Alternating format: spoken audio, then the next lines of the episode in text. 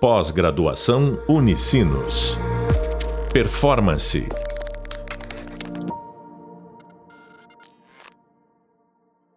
Olá, bem-vindos ao podcast da disciplina Formulação e Implantação da Estratégia. Sou o professor Jefferson Monticelli e no podcast de hoje vamos falar sobre como planejar uma estratégia. Para falar sobre esse assunto, nosso convidado de hoje é o Bruno Haas. Bruno é economista, especialista em projetos com experiência em planejamento e gestão de novos negócios, projetos de inovação e soluções de inteligência de negócios. Nos últimos 10 anos, tem desempenhado atividades e projetos relacionados ao ecossistema de empreendedorismo e inovação. Nesse podcast, iremos abordar sobre como planejar uma estratégia. Então, vamos começar. Olá, Bruno, obrigado pela presença. Indo direto ao assunto, qual a importância de planejar uma estratégia? Como isso funciona na prática? Olá, Jefferson. Olá, pessoal. Estou muito contente de estar aqui com vocês novamente. Bom, Jefferson, a importância do planejamento para a estratégia é fundamental, dado que qualquer, qualquer estratégia, né, ela requer aí como primeiro passo uma etapa de planejamento, uh, que é justamente onde a gente consegue né, uh, definir uh, os objetivos né, dessa estratégia.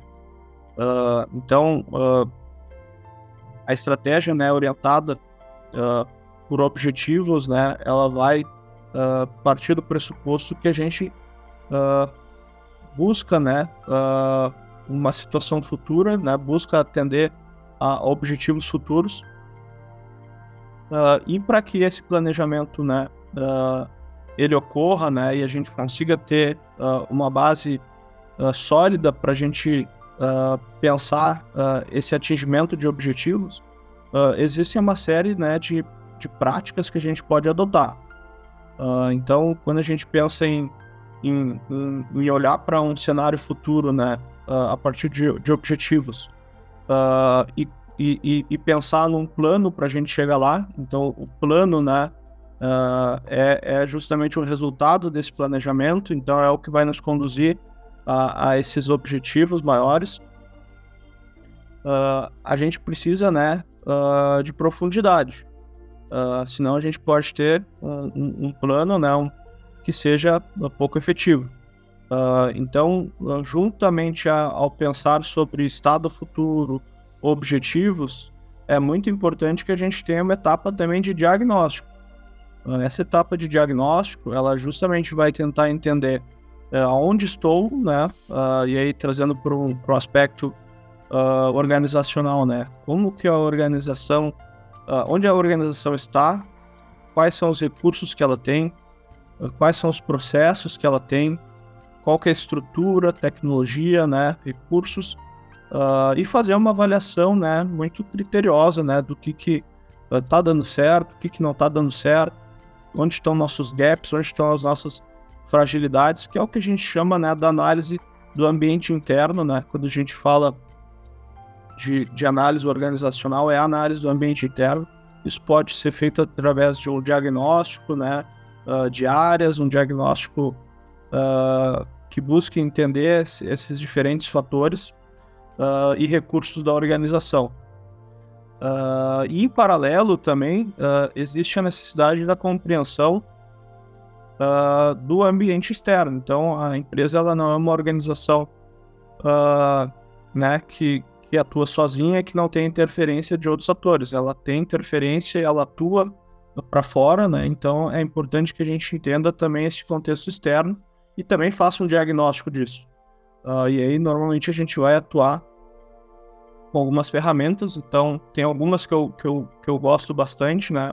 Uh, uma delas uh, é a análise de cinco forças, né? Onde a gente consegue avaliar o ambiente competitivo, né? Uh, então a gente consegue analisar concorrentes, fornecedores, né? substitutos, novos entrantes, faz toda uma análise, né? desse ambiente competitivo e também análise uh, PESTAL, né, que é uma análise que é, é uma sigla, né, que ela vai trazer ali uh, uma análise sobre ambiente político, econômico, social, tecnológico, legal, ambiental, uh, para justamente fazer uma composição mais macro, né? Então, uh, aí, né, como dica, né, análise de forças, uh, cinco forças de Porter para analisar o ambiente competitivo. Então, é uma, é uma camada mais do nosso microambiente externo, ou seja, ela está um pouco mais próxima da, da organização. E análise pessoal para uma análise do ambiente macro externo, né? Ou seja, são variáveis, né, macro, né, tendências, comportamentos, né, uh, fatores uh, regulatórios, políticos, né, uh, macroeconômicos, né, que podem influenciar a nossa organização. E aí nessa etapa, assim como na análise interna ali a partir de um diagnóstico, a gente tenta classificar as fragilidades e, e as forças, né, então o que está tá ocorrendo mal, o que está ocorrendo bem, ou o que, que a gente vê que realmente né, são ativos importantes ou que a gente poderia melhorar. Na análise do contexto externo, a gente vai buscar uh, evidenciar o que representam uh, riscos negativos ou riscos positivos. Então, riscos positivos são as oportunidades. São fatores que, se a gente tiver uh, né, acesso, tiver contato, podem alavancar o negócio, podem gerar resultados positivos, versus os riscos negativos, né, que são justamente esses fatores que vão uh, gerar barreiras, vão gerar dificuldades ou podem impactar uh, negativamente os nossos resultados.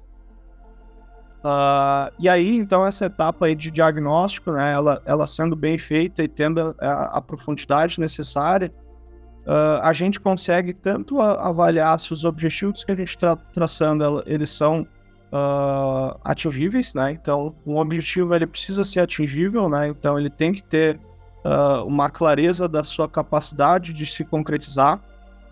Uh, então, quando a gente fala de objetivos, uma técnica uh, interessante também é a SMART, né? É uma sigla, né? então, o S de SMART refere-se a, a que o objetivo ele precisa ser específico. O M refere-se que ele precisa ser mensurável, ou seja, eu preciso ter indicadores e formas de, de controle né, para esse objetivo. Uh, ele, se, ele tem que ser atingível, né, que é o A, é justamente esse contexto que eu comentei anteriormente. Então, ele precisa ser alcançável, né, ele precisa ser factível. O R de relevante, então, ele precisa ter uh, um alinhamento né, estratégico né, e, e, ser relevante para as necessidades da organização. Uh, e o T de temporal. Então, o objetivo ele tem que também ter o espectro temporal uh, né? E isso significa ter um prazo, ter uma urgência, ter uma prioridade que nos foque e nos dê uh, o norte para esse trabalho. Então, falando da, análise de ambiente, né, desse diagnóstico, né, uh, e de como isso interfere, né, uh, na tratativa, né, e na elaboração desses objetivos, nos ajuda e, e atualiza, na verdade, a visão que a gente tem em relação a esses objetivos uh, a gente está criando mais densidade, né, mais profundidade para essa nossa etapa de planejamento. Uh, consegue ter uh, um design né, mais elaborado né, da nossa estratégia. E com isso, né, a gente fazendo né, é toda essa, essa visualização que passa muitas vezes uh, até pelo próprio modelo de negócio da empresa, né, um, um repensar sobre posicionamento de mercado, né, uh, toda uma avaliação também de, de tendências e cenários, uh, a gente consegue aí sim, né, uh, começar a ter um plano de ação a partir de iniciativas, né? Então a gente uh, normalmente, como os objetivos eles são tem um, um, um, nível de abstração um pouco maior, né, do que ações e tarefas, a gente precisa ter um desdobramento. Então o que, que é esse desdobramento? São camadas intermediárias, né, até a gente chegar no nível operacional que a gente consegue ir de certa forma, né, fatiando esses objetivos. Então, normalmente esses objetivos depois eles são transformados em iniciativas, né? Iniciativas uh, realmente são uh, grupos, né, maiores aí de, de ações, né? Uh, já endereçados para áreas, departamentos, times, né? Eu já começo a ter um pouco dessa visão um pouco mais de execução, né? Eu já consigo ver, né? Pensando, né, num plano de ação, eu já consigo além de ver porque eu também estou pensando em quem vai executar. Então eu começo já a colocar responsabilidades nas iniciativas. Uh, e essas iniciativas, né, uh, vão sendo desdobradas para ações né, mais uh, operacionais, e aí sim, né, numa camada já de ter uma, um, um, prazo, né, ter todo um contexto de, de, estimativa de esforço, né, um, um, um, time box que a gente chama, né, que é justamente um, um, um, encaixe no tempo muito bem definido de quando aquilo vai ocorrer, como vai ocorrer, uh, quem vai executar, uh, e aí a gente começa o processo de detalhamento do plano de ação. Uh, então, só para recapitular, né, essa etapa de planejamento ela requer essa análise, requer né, é, essa dinâmica né, que, que reavalia ou que ajuda na construção dos objetivos e precisa depois dessa dinâmica aí de desdobramento né, disso uh, num, num, em, em, camadas intermediárias que vão me permitir a execução do planejamento. Uh, então é, é, muito importante né, que a gente tenha essa, essa ideia né, de, de que sem um planejamento né, e sem essa profundidade, uh, e aí eu gosto de duas palavras, profundidade e amplitude. Uh, a profundidade é o que eu comentei com vocês. A gente precisa realmente dedicar tempo, né, investigar, trazer mais pessoas, né, uh, olhar mercado, consultar especialistas, né, uh, gerar realmente é, um, um, aprofundamento do que a gente está tratando. Se a gente for num aspecto muito raso, talvez eu tenha uma estratégia que não vai ser muito efetiva. O que, que é amplitude? Amplitude é, é também partir da premissa que se eu né, definir algo muito específico num contexto que é volátil, eu também posso me perder no meio do caminho. Uh, então, a amplitude, né, justamente a partir dessa análise toda que a gente comentou, a gente pode traçar alguns cenários. Isso não é perda de foco, é a gente gerar alternativas estratégicas. Então, uh, o foco ele tem que, de, tem que ser definido, mas a gente também pode criar algumas hipóteses né, de como a gente pode né, alterar o caminhos alternativos que possam nos, conduzir também uh, a um momento uh, futuro. Então, amplitude estratégica também é, é um ponto importante. Uh, e aí o planejamento, né, tendo né, uh, essa profundidade também, considerando que a gente tem né, cenários desenhados, a gente tem essa visão né, uh, mais ampla, ah, com certeza ele vai ser muito mais bem elaborado, ele vai ser muito mais bem desdobrado na organização e vai resultar numa execução mais efetiva. Ótimo, Bruno. É, foi muito importante tu falou, assim, desde a parte do, de onde inicia esse estratégia, de como vai, vai conduzindo, sabe? E eu gosto muito dessa, dessa perspectiva de ver estratégia como um fio condutor, né? Em que você vai conseguindo avaliar diferentes etapas, né, da, da organização, desde a parte de modelagem de negócios, análise do macroambiente, análise do microambiente, ou seja, do ambiente externo, do ambiente interno, é, definição do negócio, objetivos, estratégias que sejam mais gerais, sejam mais funcionais, até chegar numa etapa de escolha estratégica. E, e, nesse ponto de escolha estratégica, é, eu destaco muito que estratégia muitas vezes é a questão dos trade-offs. Numa visão porteriana, estratégia nada mais é do que tu fazer escolhas. Não tem como tu é, fazer tudo ao mesmo tempo, porque senão tu cai muito num modelo é, em que você não consegue fazer nada bem feito, né? Mas se chegar né, numa, numa escolha estratégica dentro desse ponto, também tu tem que conseguir definir quem participa do planejamento de uma estratégia, quem não participa e, por consequência, como você engaja aqueles que não participam do planejamento dessa estratégia.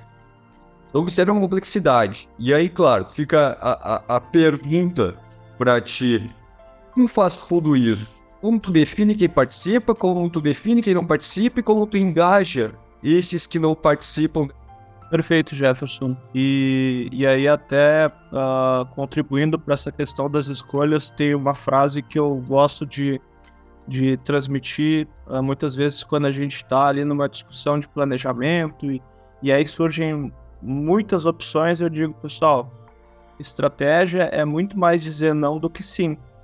Então a gente tem que dizer não né, para o que não é prioridade, a gente precisa realmente uh, escolher porque de fato, né, a gente tende a, a, a criar muita complexidade e, e, e, somar muitos fatores no planejamento e, e isso gera aí, uh, né, um, um, contexto muito diverso e, e, aí por isso que uh, é importante também saber dizer não. Uh, mas trazendo aí para a discussão, né, de como a gente também escolhe as pessoas envolvidas, né, e como que a gente conduz essa estratégia, porque de, fa de fato é muito difícil, né, Jefferson, a gente fazer uma estratégia uh, colaborativa que envolva, né, uh, muitas pessoas, partindo da premissa que a gente vai ter uma quantidade de informações muito grande, vai ser difícil da gente articular todas essas informações e contribuições e, e também convergir os diferentes pontos de vista.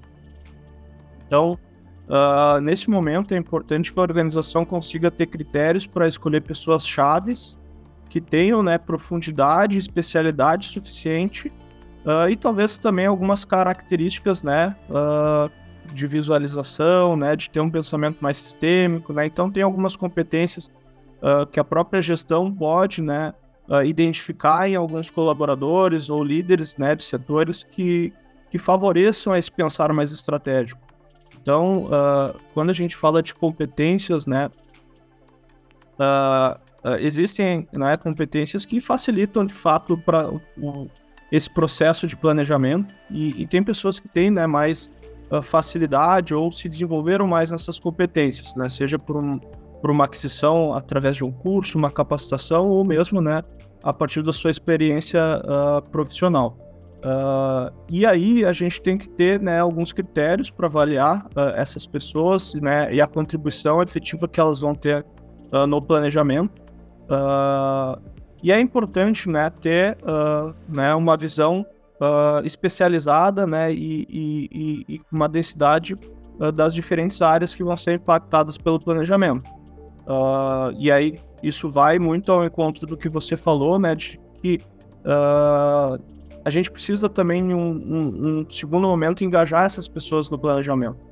E, e, muitas vezes, se a gente não é participante de um processo, a gente naturalmente tende a ter menos engajamento. Uh, e aí, uh, uh, a gente tem, né, de certa forma, enfim, uma dificuldade em trabalhar esses dois objetivos, que é reunir, né, diferentes perspectivas porém a gente não pode exceder muito porque senão o planejamento se torna complexo e a gente também tem que engajar as pessoas que eventualmente não participaram.